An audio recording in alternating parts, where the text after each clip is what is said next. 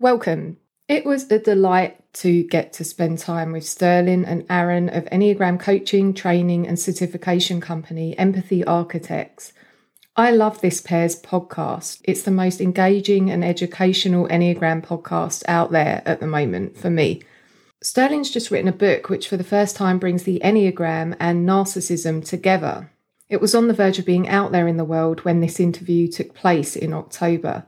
Through this conversation, I got to develop my immature understanding of narcissism quite a lot, actually, which I feel will stand me in good stead in various ways. I dedicate this episode to my Facebook friend and wise for Aaron Fraser. It was Aaron that connected me with Sterlin and Aaron's work. Thank you, Aaron, for your online presence. Enjoy hearing from this wonderful pair of humans and investigate their offerings at empathy architects dot com.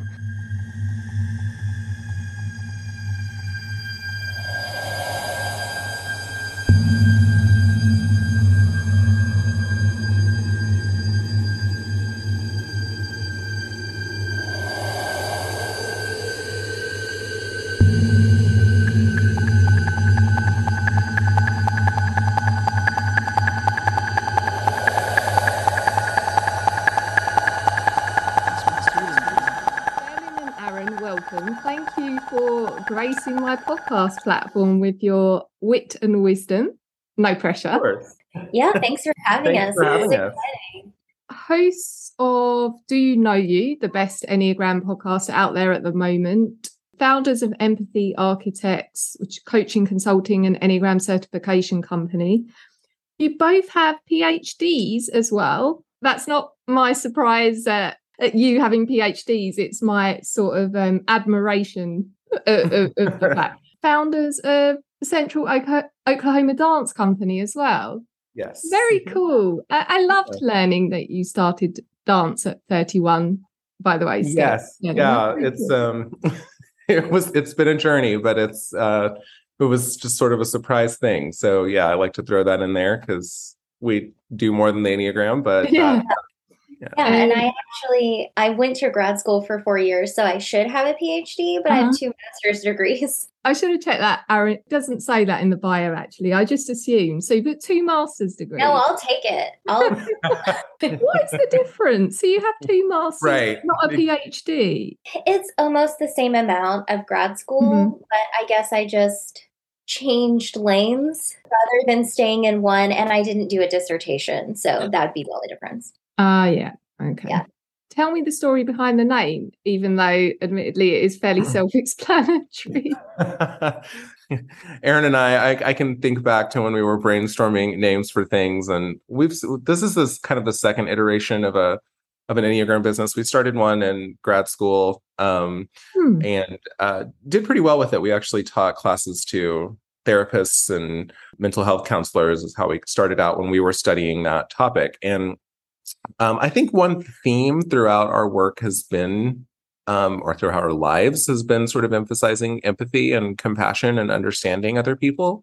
I think at, at its heart, that's what the Enneagram is really for. It's understanding ourselves and understanding other people and having, developing compassion and empathy for that. So it was a process. I mean, we have, as true millennials, we have a reputation for spending weeks trying to name something instead of just doing it. Name, yes. Yeah, yeah. And I think we were at Starbucks and this one just mm-hmm. kind of happened and we were yeah. like, that's perfect. It right. describes what we're doing perfectly. So yeah. yeah. We were just trying to create a, a evocative image of, you know, I think what ideally what we're trying to do Um, with our brand and our business and um, the information is just to help people build build empathy from the ground up, which we've worked with some people that need mm-hmm. that, or or build upon the empathy they have through understanding themselves and other people. So that's kind of where it came from. I love it. I love the name. Um, narcissism. Let's talk narcissism. So I feel like you were always going to write an Enneagram book, or is that a bold statement? Well, yeah, I don't, I don't know that that's true. I, yeah. you know, I was a writer. Um, I studied English uh, writing uh, when I was in undergrad, so I'm, I'm a writer at heart. But then, of course, I also love psychology and the Enneagram and um, all that stuff. So it was it was the, kind of the perfect marriage of things coming together for me. I have some other Enneagram focused ideas, and then I have some ideas that aren't Enneagram focused that I'd like to write at some point. But but the Enneagram will never not be part of how I think both of us view the world, um, or at least other people.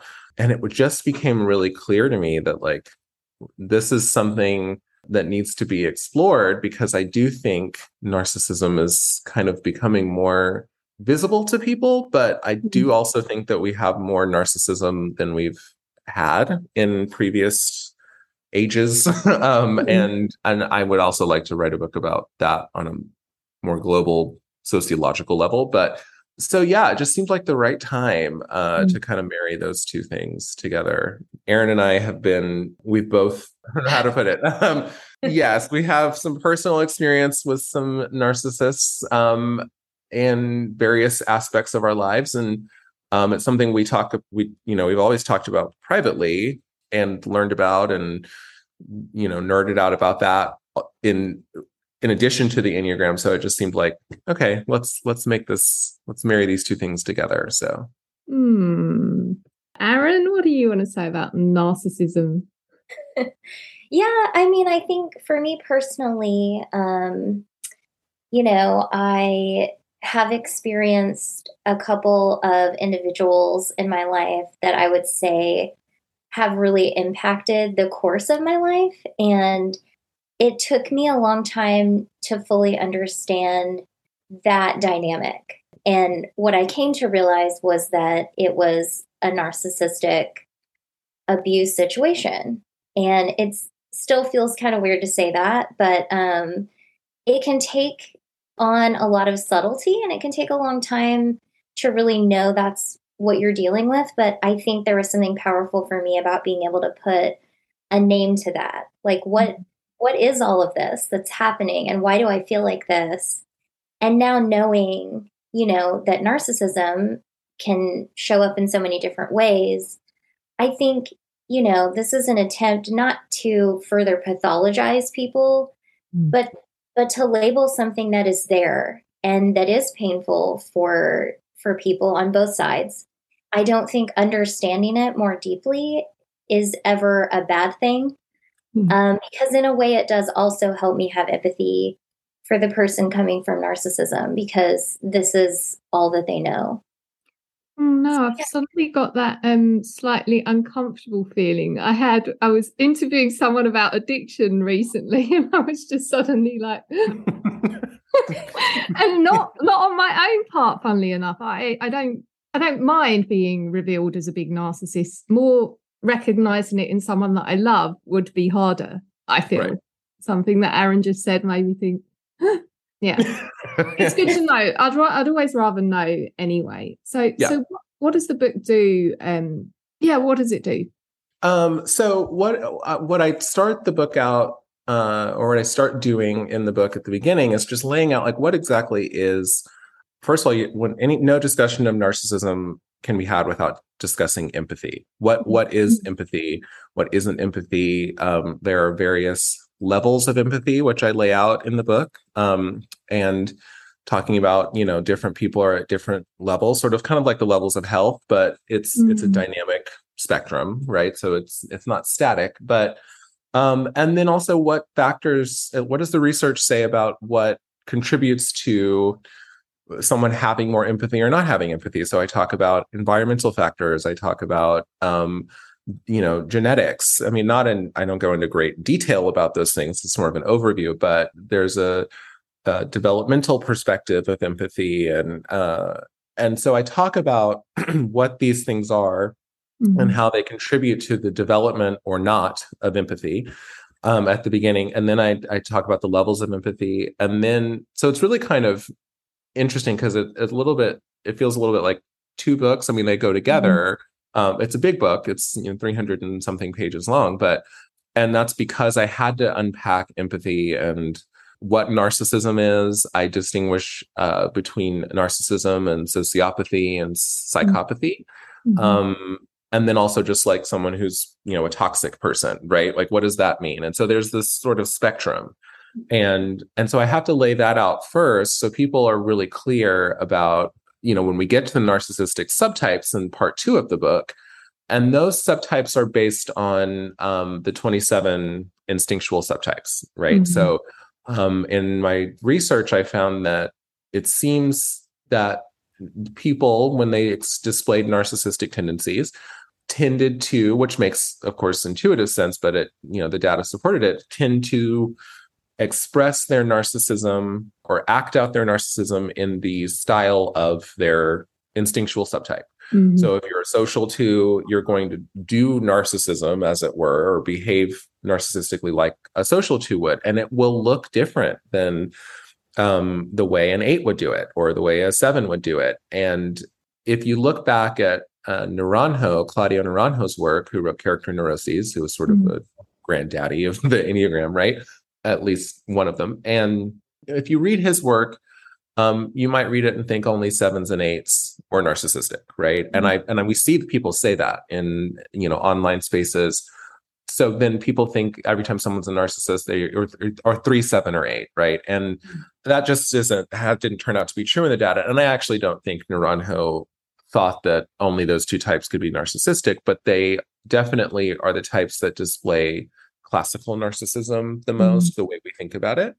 But there are these other, you know, shades of narcissism. And I think understanding, uh, like Aaron was saying, what it looks like, being able to, to name it, um, mm-hmm. both for people that have narcissism. And I have had people reach out to me that admittedly are like, I've been told I, I'm narcissistic, or I've been, you know, I've talked to people that have been diagnosed with psychopathy and, you know, all kinds of people, and, and they want to understand it themselves. And they often have difficulty finding their type because descriptions of narcissism will make them think that they're one of the three, seven, or eight usually, mm-hmm. but they're like, but I, but I identify with this other type. Is that possible? And so it's, it's really meant for not only people, it's been for everybody, right? Because mm-hmm. I think everyone, I guarantee you, any, everyone has encountered someone narcissistic. mm-hmm. So yeah, that's that's kind of what the book does, is it lays out these different subtypes. I use a lot of examples um, from literature and film. Uh, I couldn't use that Ooh. many real examples because nice. my publisher was nervous that, that we would get sued. Um, so I use a few that are really obvious, you know. Uh, so. Mm. Is there a polarity between empathy and narcissism? So what's the relationship between them? Yeah. Um, so one of the, you know, there's there's these several diagnostic characteristics of narcissism, but most researchers agree, um, clinical researchers agree that the the primary kind of um, linchpin for narcissistic behavior is a lack of care, concern, or thought about other people's wants and needs. And of course, this is on a spectrum. So mm-hmm. if someone is, you know, really narcissistic, you know, they score really high in those traits, um, they're going to have ex- an exceedingly difficult time thinking about, caring about, or understanding other people's, what other people are feeling. And of course, mm-hmm. there's different types of empathy. There's cognitive empathy and affective empathy, and these different categories. I talk about those in the book. Whereas, you know, maybe somebody who is just slightly narcissistic can dip into selfishness more easily, and you kind of have to remind them, like, hey, other people, mm-hmm. you know, this this hurt my feelings, or you weren't considering me. And they th- some of them can course correct, and they may not still really care all that much, but they can course correct uh, because they don't want to be in conflict with people. Mm-hmm. So I kind of map that out in the book. But yes, narcissism by its very nature is a is an empathy deficit. So Aaron and I have started calling mm-hmm. them uh, what is the word you came up with? Uh, disorders of diminished empathy. There you go. that, that would yeah. include um, narcissism, sociopathy, psychopathy, mm. and, you know, any anything that affects the empathy. Yeah. Circuit. Abilities. Yes, yes mm-hmm. exactly. So, yeah, it, it you know, if I, I don't think, actually, no, you wouldn't find um, a high degree of narcissism with a high degree of empathy. It doesn't mm. now. There is one example that is that deviates from that, and that is the dark empath. It, they're they're interesting, and I write about them in the book. But the, the dark empath does have um, high interpersonal intelligence and a kind of cognitive empathy, mm-hmm. um, where they can easily understand where someone is coming from, from an intellectual or cognitive level. And then they learn how to model sympathetic responses. They know how to have the right tone of voice or say the right thing. But because they score high on, you know, dark triad traits, right? So they they tend to be more, a little bit, I guess, sociopathic would be a good way of putting it. They're using that cognitive empathy or that empathy to manipulate, control, or have some kind of power over someone else. Uh, so it's it's not empathy. The circuit doesn't work the same way in, in people that aren't using it for exploitative purposes. But but they do have, uh, dark empaths do have a, a kind of empathy that they use for often nefarious purposes. And sometimes they don't. Sometimes they're not conscious of it. Um, mm-hmm. But oftentimes there's a very conscious awareness of using empathy in that way. So that's that's the one. Uh, Exception, exception, I would. Yeah, yeah. yeah. So you've you've explained there really what what narcissism narcissism is. Is it always neg- negative? Ooh, good question. Um, I uh, no. Um, I think narcissism can be really beneficial and useful for people in certain areas of their lives. Um, mm. If you are, you know, trying to make it in the Hollywood world, you know, and you need a certain degree of access, I think, to being self-promotional and self-aggrandizing. You got to sell yourself. Um, and if you are able to do that, you probably will do well. Um, so I think narcissists or people with high narcissistic traits, they can often do well professionally because there's a there's a kind of drive and grit that goes with that.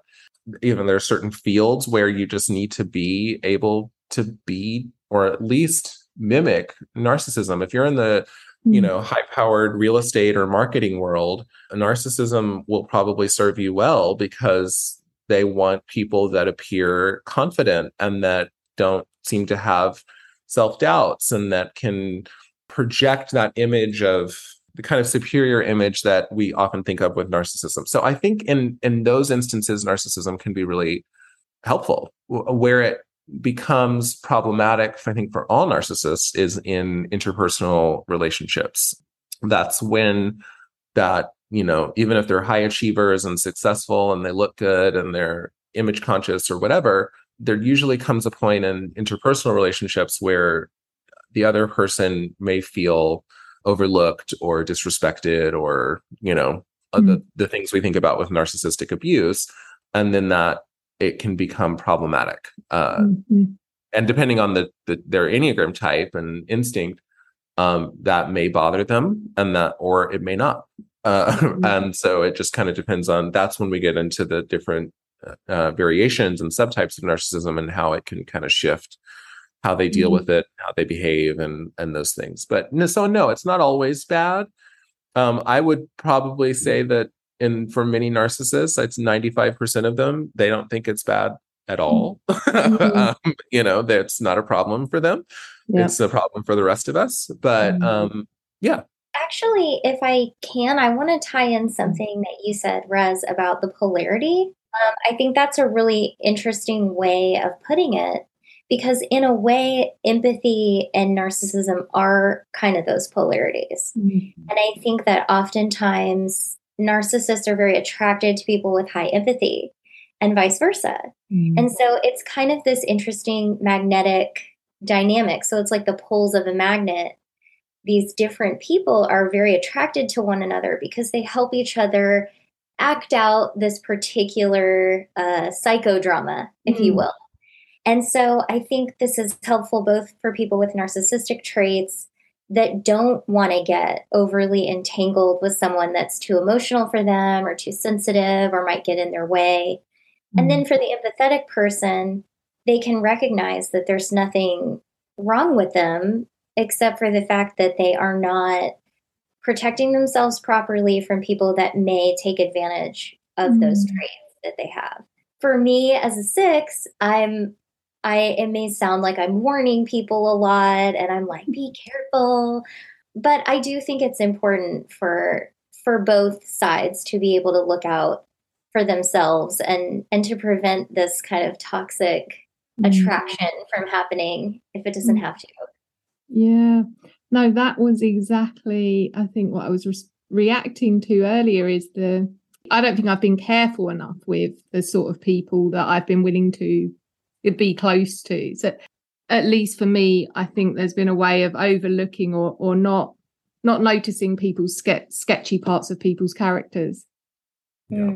No, I think we all, I think we all have a, there's a sort of a, something human in that, I think. Mm. Except for, I mean, even eights who are, you know, cynical of everyone's motives, they have that flip side of being um, naive, right? And that's mm. the part that they don't want to let in. So they're in denial about that. And that, that's one reason why they're so cynical about people's good intentions, um, because they don't want that naivete to, to get them. Sixes have a similar um, orientation. Um, they're either skeptical or uh, or naive, right? Mm-hmm. And so th- there's a, a couple types that have those pulls. But I think what what Res speaks to that, I think that that's that's a human trait. Mm-hmm. I mean, especially if we really like someone or really mm-hmm. attracted them, and we they, maybe they've been kind to us, or um, they're in our family, or mm-hmm. you know. We want to think, well, no, it can't, maybe it's not that, right? And um, I'm certainly guilty of that. And because it, it, once you let in, and of course, you know, narcissism isn't the totality of a person. Yeah. Um, and you can still, you know, love them and care about them. You just might have to do it from afar um, rather than being deeply involved with them, because, because these traits, if they're high enough in someone and depending on how they manifest, they can be really erosive to mm. to connection, um, because it's it's more about their needs than than yours. Mm. And so, but I do think that there's just something in us that wants to, you know, have that part that, like, yes, some types do it more than others, but you want to look at the, you know, what could be the positive things, or or reframe it. I see people mm. trying to put a lot of different language on narcissistic behaviors in order to not call it narcissism. Um, mm. And it's, that's a really common thing that people do. And I talk about that in the book, but I, I have a family member, an, an aunt who, like, you know, our, my grandmother, her mother is narcissistic, and, um, and she knows it, but she will not even use the word. And we'll talk, we talk around it, you know, but it's not, she won't use it. And I asked her why. And she was like, well, it's just, I'm so clinical. And it's like, I'm labeling, and um, I don't talk like that normally. And I was like, well, if someone has depression, do you say they have depression? And she was like, well, yeah. And I was like, well, what's, what's the difference? Or somebody's, you know, if you say someone's outgoing, um, does that feel mean? And she was like, well, no. And I do get that the word has a negative connotation yeah. uh, for people. So I get that. Um, But like Aaron said, like, let's call a thing a thing, right? Mm-hmm. Like, um, and it doesn't mean it's the totality of the person, but I think there's power in naming it. And I think the avoidance of it, of either seeing it or naming it, is, is a self-protective uh, mm-hmm. measure that we, we all can engage in. Mm-hmm. So you've already, we've established there are consistent patterns between our types and our narcissistic tendencies, right? Yes. So I think that is correct, isn't it? That's correct, yeah, yes. Yeah. Do they exist at all levels of development, or are we only speaking about certain levels here? Um, when you say levels of development, what do you say? Yeah, actually, that's... Um, so I'm speaking to, I suppose, the Riso-Hudson okay. um, levels, yeah. Yes, that's a good question. Um mm.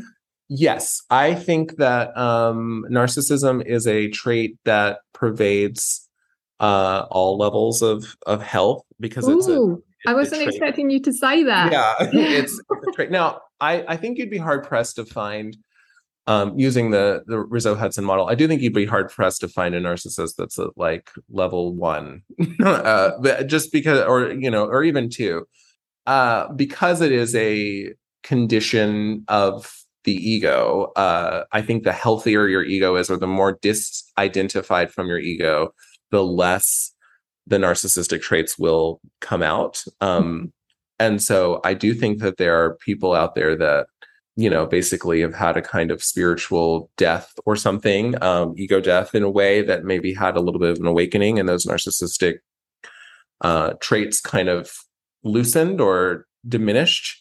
But Yeah, I mean, I think you can be high functioning uh, mm-hmm. narcissists. I think there's that's most of what many people will find in their everyday lives. I think, mm-hmm. you know, it was estimated at one point that it was like two percent of the population, and then it went up to five percent. And I think it's more like fifteen to twenty percent of the population Holy has, crap. has narcissistic traits, at least. Yeah. Right. Now, to distinguish between being having narcissistic traits and be, having narcissistic personality disorder mm-hmm. um, is important because... Uh, I'm glad you're bringing that up because I was going to bring that up. yes. Yeah. I was like, I'm thinking someone might be like, what? So yes. yeah, N P D, narcissistic personality disorder, is very, is actually rare because it's not diagnosed a lot. Because if you think about it, why would narcissists be going to therapy and getting diagnosed with, mm-hmm. with anything? Um, unless court ordered, or it's like your, their spouse is saying, if you don't go to therapy, we're getting divorced or whatever. So that's usually the reasons why they'll end up in therapy. Um, so anyway, the diagnosis itself is rare. And so when we're talking about narcissism, and I say this in the book as well, we're not necessarily talking about N P D because it mm-hmm. that is, it's a clinical diagnosis. It's very rare.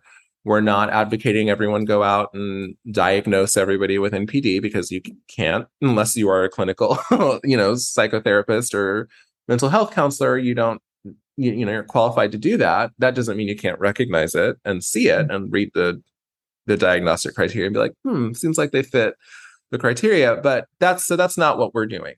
Um, so when I say twenty percent of the population, I'm really just meaning twenty percent of the population probably has enough narcissistic traits um, that they it could qualify. And, and, you know, when you think about the population of the world, twenty percent, it is a lot. Um, but yeah, I'd say between fifteen and twenty probably, but it's way more common um, mm-hmm. than, than people realize. And I just think some forms of it, Um, and some people, most people, are high functioning. They have families, mm-hmm. they have jobs, uh, they have friends. Um, some people can mask their narcissism, yeah. um, depending on, you know, how much corresponding empathy they have or awareness they have that their selfish or narcissistic traits are not desirable, mm-hmm. um, and they learn how to mask.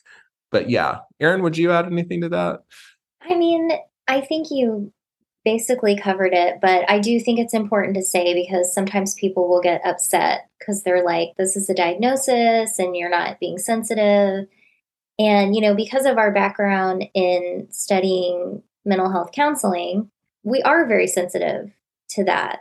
Um, but we also are discussing a population that does not feel sensitive most of the time to this diagnosis. A lot of times they'll say, oh yeah, I've been told I'm narcissistic.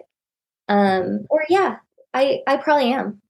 Mm-hmm. Um, it doesn't bother them or feel as strong a lot of times as it does to us. Mm-hmm. Um, and that's not always the case. Sometimes people don't like it because they know it's not appealing to mm-hmm. others. Mm-hmm. Um, but in and of itself, they're not upset at the fact that they have diminished empathy because they don't care. It's just sometimes what it looks like can be hard.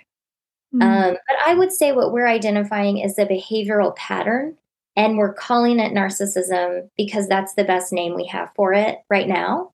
Mm-hmm. Um, but I hope that at some point, you know, we can come up with a better name that kind of separates it from the diagnosis. Um, I think I was listening to the Little Bit Culty podcast, and someone said, um, it's interesting that they call it narcissism because narcissist was in love with himself. And narcissists actually have a deep self-hatred mm-hmm. and shame. Mm-hmm. And so we really need another name for it mm-hmm. because we're kind of pointing away from it when we say narcissism in a way, but that is the language we have at this time. And so I do just want people to understand that we're not at all trying to be insensitive to people that have a diagnosis, but mm-hmm. we're just trying to identify this particular pattern of, of behavior. Yeah, that's super interesting. Um, yeah, I've never thought about it that way. Does each instinct point to, well, what does each instinct say about narcissism? I have in the past, I guess, associated what I understand to be narcissistic behaviours with people with um, sexual instincts, and I would say people who are not particularly healthy in their sexual instincts. And I'm talking about behaviours such as um, being overpowering and, and domineering and, and not listening. And so I guess the more grandiose sort of narcissism. Mm-hmm. I, you're not the, I, I figured that was where you were going with it, because you're not the first person that's been like, well, it just seems like all the people I've known have been sexual. And I think that that has to do with our popular media conceptions of narcissism. You know, uh, mm. at least here, I don't, I don't know about in the U K, but in the U S we have Lifetime television, and there's all these stories of women getting involved with these sexy, charming men. And then, you know, they end up being these raging narcissists and being abusive. And so the, I think there's this uh, sort of archetype that's out there of that. To answer your question, it does look different depending on the instinct, and it's mm-hmm. not more prevalent with sexual subtypes. It's, mm-hmm. it's, it's across the, you know, across the board. An example of that would be, uh, you know, the social narcissistic person. And it's just going to come out in the social arena. They're probably going to be more, for example, I interviewed a social two that had high narcissism, and um, it was this obsessive need to be seen by others as, you know, the way we think of two, right? That they were generous and that they were connecting people, and that, um, but they were cutthroat about getting what they want, you know, to the point where they would undermine people and, um, you know, start rumors, talk about whatever they needed to do to be seen as the elevated one compared to other people, right? But the, the public image was, they're so generous, and they, you know, they, they're generous with their time, and they're so kind, and they'll offer to do anything, but it was all in service of, you know, the person's Uh, need to be seen as this image. So the image really didn't match, you know, the person's internal experience and then the kind of, I guess we could say, rage that the person had that anyone else would get attention that they wanted. Um, and, but just the image was that of a two, right? It was, you know, I'm helpful, I'm supportive, I'm loving. Um, when really what, what was most paramount for them was, I need to get what I want. Right. Mm-hmm. So that's that's how it might look in a social context. And then mm-hmm. in a self-pres context, it might be the person's, you know, self-preservation, immediate needs, money.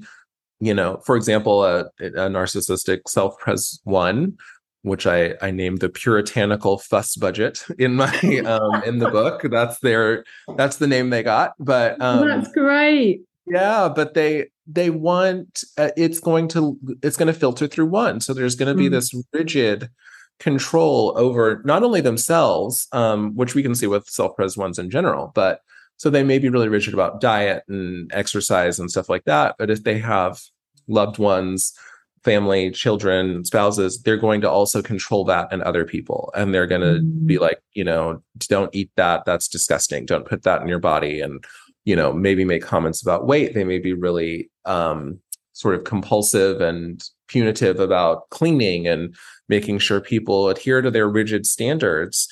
But with the narcissism, with the one, it's interesting because you'll also get this simultaneous entitlement that comes with it. So they will be preaching um, austerity and, you know, frugality and all of those things. And then they may, you know, go out and spend.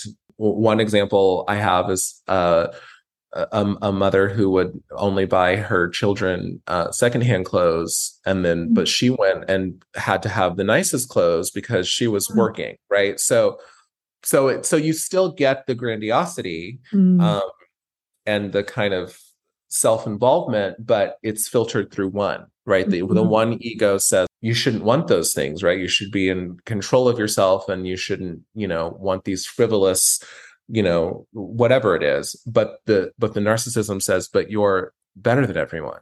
So mm-hmm. you at least deserve it, right? But other people haven't earned that, um, haven't earned the right to that. And it's your job to regulate that in other people. So that's what that's how it will filter through the different instincts. And the book talks about, of course, all twenty-seven mm-hmm. uh, variations. I'm definitely a self-pres narcissist. The empathy's out of the window when it comes to sharing my food. Or let me say, like, I think all of us, when our instinct is triggered, um, we're all, and that's also what I talk about in the book, all of us are a little bit narcissistic. Mm. I mean, if you have an ego, you have a little bit of narcissism in there. Mm. Um, and yeah, any of us, that, you know, if we feel deprived, if we don't feel like we have enough of whatever that is, especially in our instinct, we might get a little selfish, right? Mm-hmm. The question is, is, is it a pervasive pattern throughout the lifespan? Is it causing problems in your relationships to the point where people are saying like, God, you're so selfish, and why can't you share? Or why can't you think about anyone else? Or and then you might want to look at, you know, narcissism as a overarching kind of thing that is part mm-hmm. of your life. But all of us can have those moments where we're like, no, I don't want to share. I don't have enough of this or whatever. Mm-hmm. That's what the instinct is, right? It's this yeah. sort of primal, like, I have to hold on to whatever this thing is that I feel like I don't have enough of, even if that's not true. Yeah, that's a healthy amount of narcissism. Yeah. Yes, that's healthy. So I can carry on not sharing my food. I've got no intention of ever sharing my food. Yes. Yeah, that's just your thing. I mean, I... Uh, it's so what do you think will surprise people the most about this book? Good question.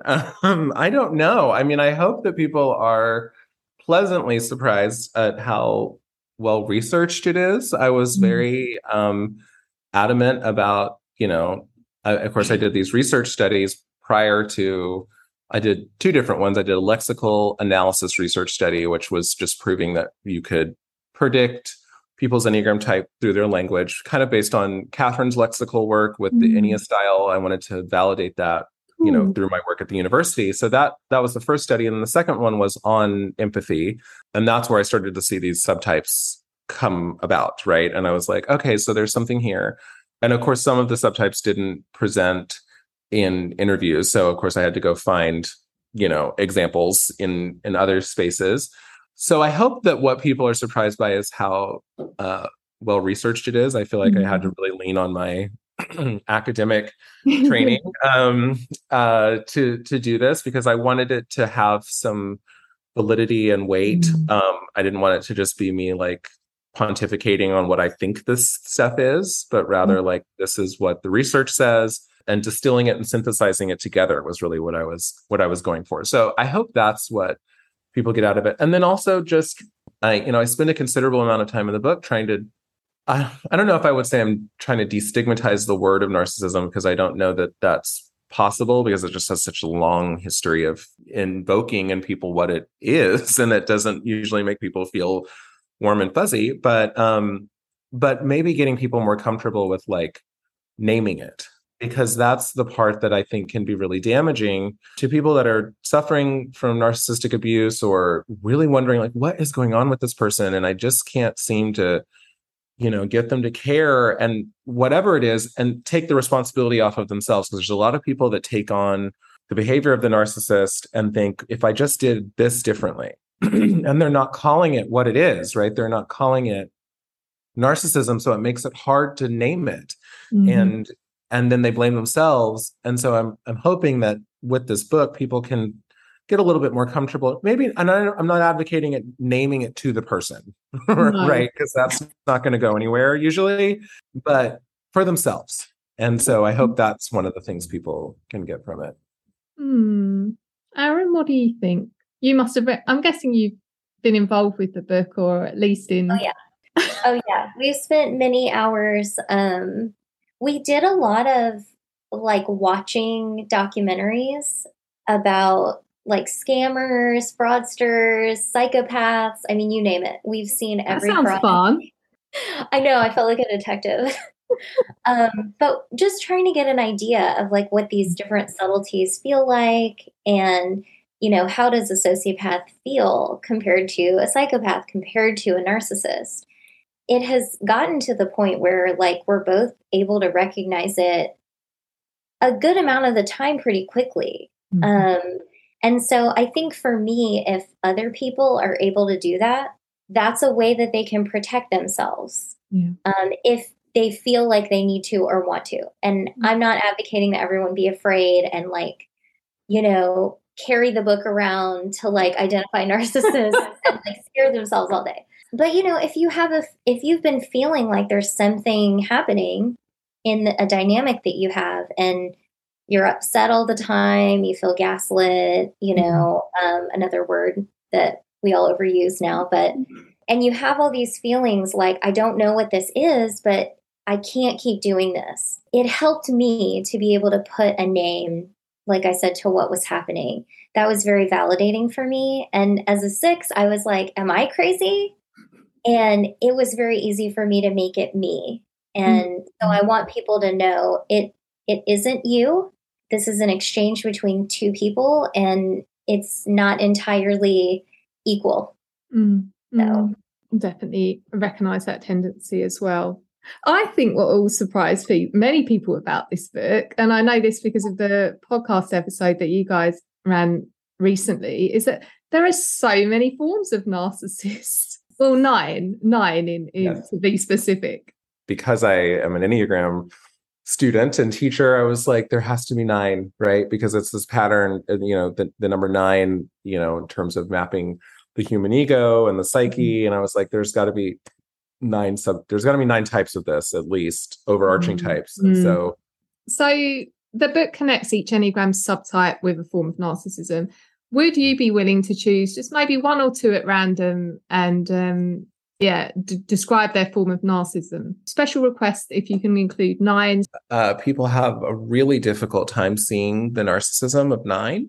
Mm. Um, and speaking of the type of narcissism that nines often have, they're usually the neglectful narcissist. Mm. Um, and that's one sometimes it's hard for people to recognize because it's not as aggressively pay attention to me, I'm the greatest, whatever that we think about with narcissism. It's it's more just the neglect of of other people. So uh, so yeah, the self-pres nine version, um, and it's you think I would have all the names memorized, uh, but I can't remember the what I named that particular subtype, but Uh, this twenty-seven and I haven't, yeah. But anyway, so I, the, for the self-pres nine, it, I wrote about, um, the, it, the movie American Beauty, um, with, um, Love Kevin Spacey. Yeah. Um, and he plays that version of mm. narcissist in, in the film.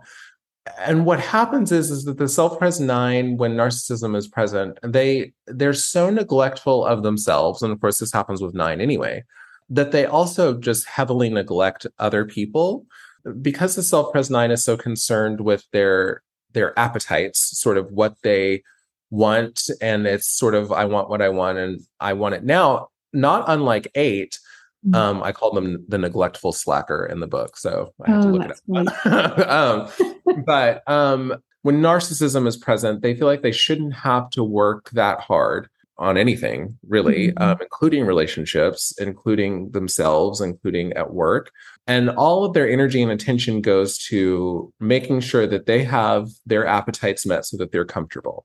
And even if that's at the exclusion of their partner or their children or what they want, they... They tend they can lie a lot um, mm. when that, that narcissism is high because they they don't want to have conflict. So that's the um, the part that will throw people off is that they will avoid conflict like the plague, like all nines will. And in order to do that, though, they may have to just make stuff up or omit um, huge swaths of information so that the person doesn't get triggered and c- confront them about whatever it was that they did or didn't do, usually something they didn't do.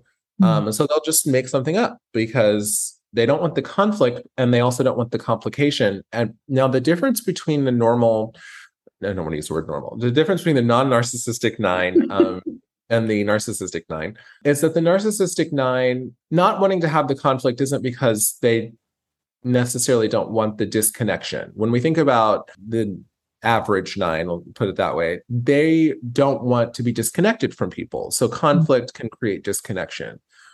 For the narcissistic nine or the nine that has higher narcissism, it's less about the connection and more they just don't want the hassle. They don't want to have deal with your emotions and what you want and what you don't want. So the conflict takes away from their, you know, self-focus, and it also can sort of slow down their whatever them going after whatever their their appetites are. So the self-pres nine can be extremely, when narcissism is there, can be very lazy and flagrantly so, to the mm-hmm. point where, you know, you say, you said you were going to do this thing, and they're like, well, I didn't. So, um, and then if you have a problem with it, then you're the problem, right? Because it's not that big of a deal. Nothing's that big of a deal, right? Mm-hmm. Um, and there can be a way in which they're very initially sometimes they can be quite likable, right? They seem really laid back. They don't really care that much about stuff. And it, that can be the thing that attracts people to them. But then that also becomes the thing that can damage relationships, right? Because it's mm-hmm. they really don't care about much. And so. Yeah, that's a great example. I like it. Um, you know, as we've said, no one associates nines with narcissism, but that sort of behaviour is obviously very difficult to deal with. Yes. Yeah. Yeah. You know, there's a very popular series right now on Netflix about Jeffrey Dahmer, um, who we type as a nine. It's probably the sexual nine, but, and people were like, uh, in certain Facebook groups we, we teach and talk in, and they were like appalled that we would type, you know, how could a nine be a serial killer? And it's like, well, that doesn't have anything to do with type, right? Mm-hmm. So you have to separate these these two systems in a way, uh, because they're not mutually exclusive, but it just doesn't fit with people's idea of what mm. nines are capable of. Like, I think sometimes people don't want to think nines are capable of narcissism or psychopathy, yeah. or, um, and they, they absolutely are, just like all the other types. So, mm-hmm. Mm-hmm.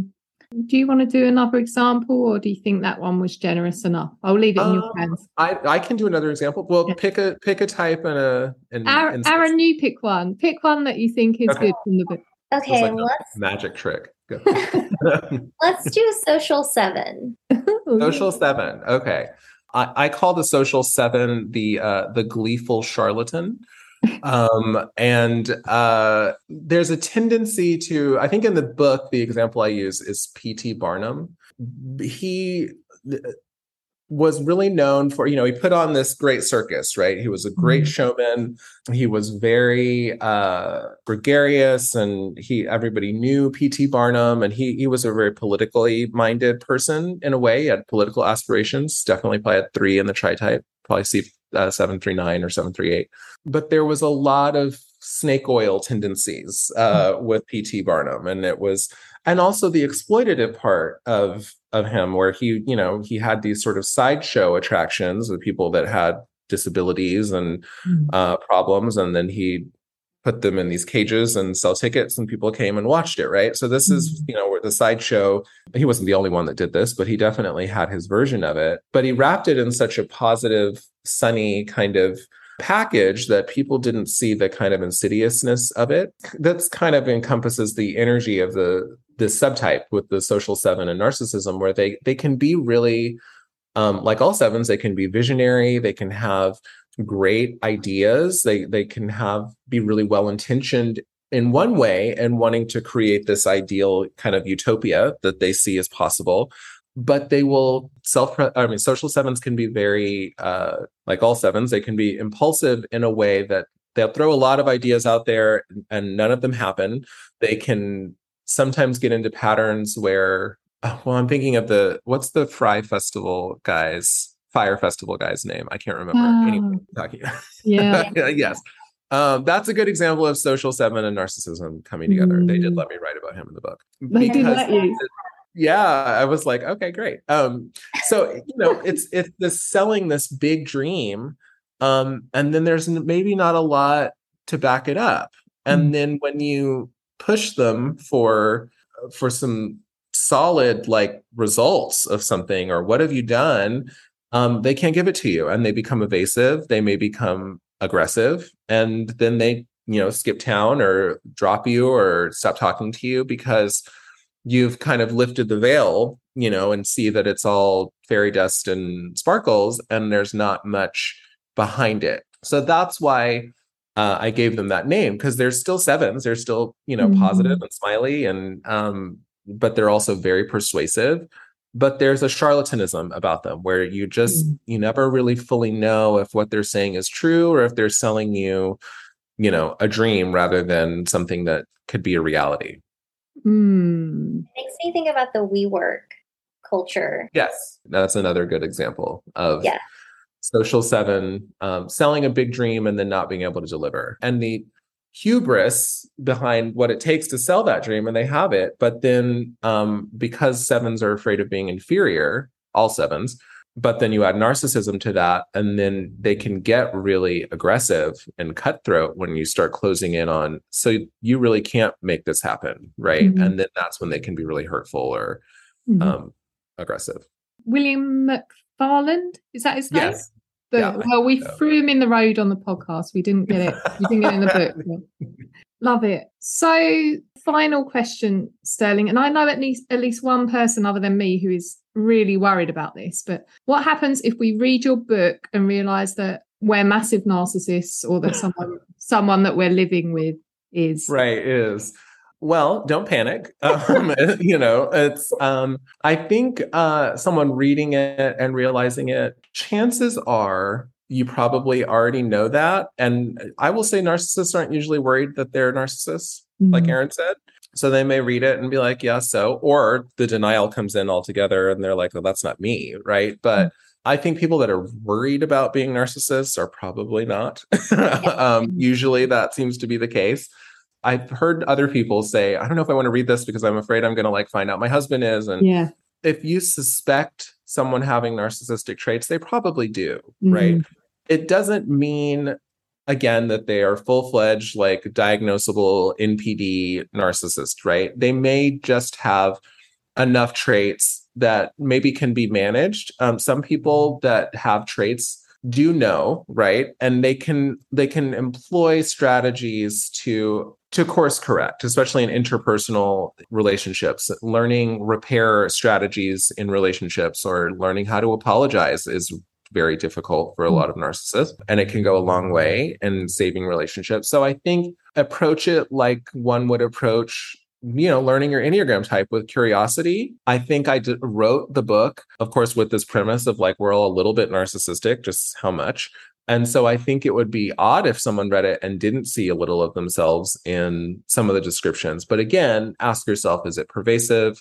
Is it across the lifespan? Is it interfering with my relationships in such a way that this is a problem? And if it is, then, you know, I encourage people to seek out a coach or counselor to help them learn strategies so that they're not sabotaging themselves. Because that's when narcissism or any other disorder or issue gets inflated, it starts to interfere with our lives, and we need strategies to help manage it. And then if you figure out someone that you're living with or uh, close to is, I, I think it's just knowing it helps. It names it, it, it, and it helps you to depersonalize it. Like, now for some people that can be um, upsetting, right? Because it's like, well, okay, this person's like this, and it doesn't usually change. But I think that's part of, you know, step one of removing the kind of denial. And then step two is figuring out, okay, is this something that I can live with? Uh, you've probably been living with it, right? So mm-hmm. is it something I can live with? And if so, how can I be in relationship with this person and and not be as affected by their narcissistic traits or tendencies? And so that's, and that's something you would probably have to embark on with a therapist and or a coach or something. And and just some things you'd have to accept. And then some people, they may be like, I don't, I don't think I can do this because it's not mm-hmm. going to change. Because some people think, oh, they'll change. And yeah. they've been waiting for years for this behavior or thing to change, and then it, it doesn't. That's why, in my opinion, it's really important um, to call it what it is. And again, that's not asking you to take up arms and go confront someone with their narcissism. That won't go well. But if you think about it, it isn't empathetic to continue trying to force someone to change that isn't able to in that way.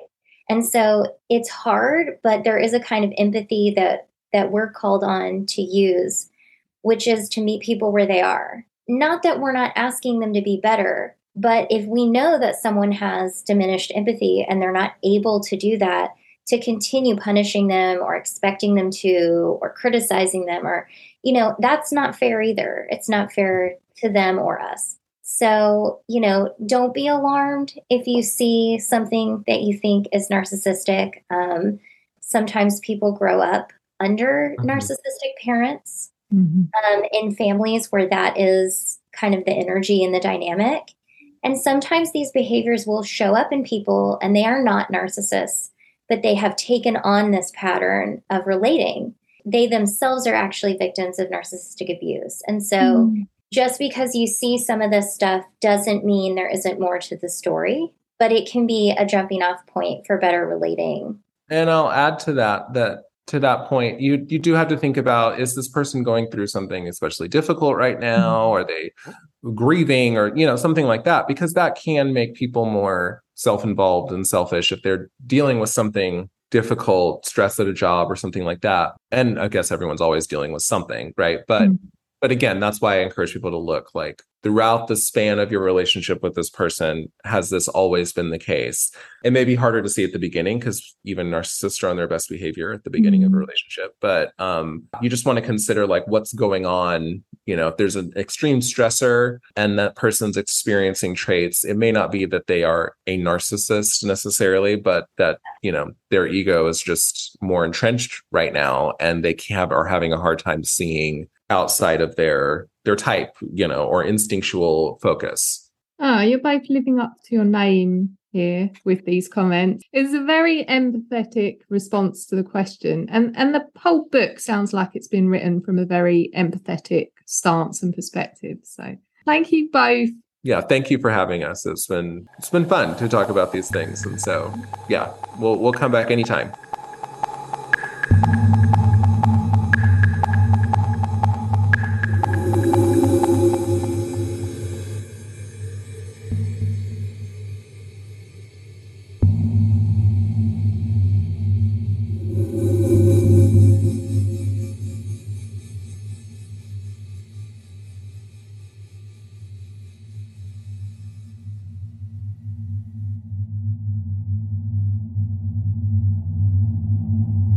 Thank you for listening. The next episode is with Suzanne Stabile, which was, again, another huge privilege. Back in two weeks.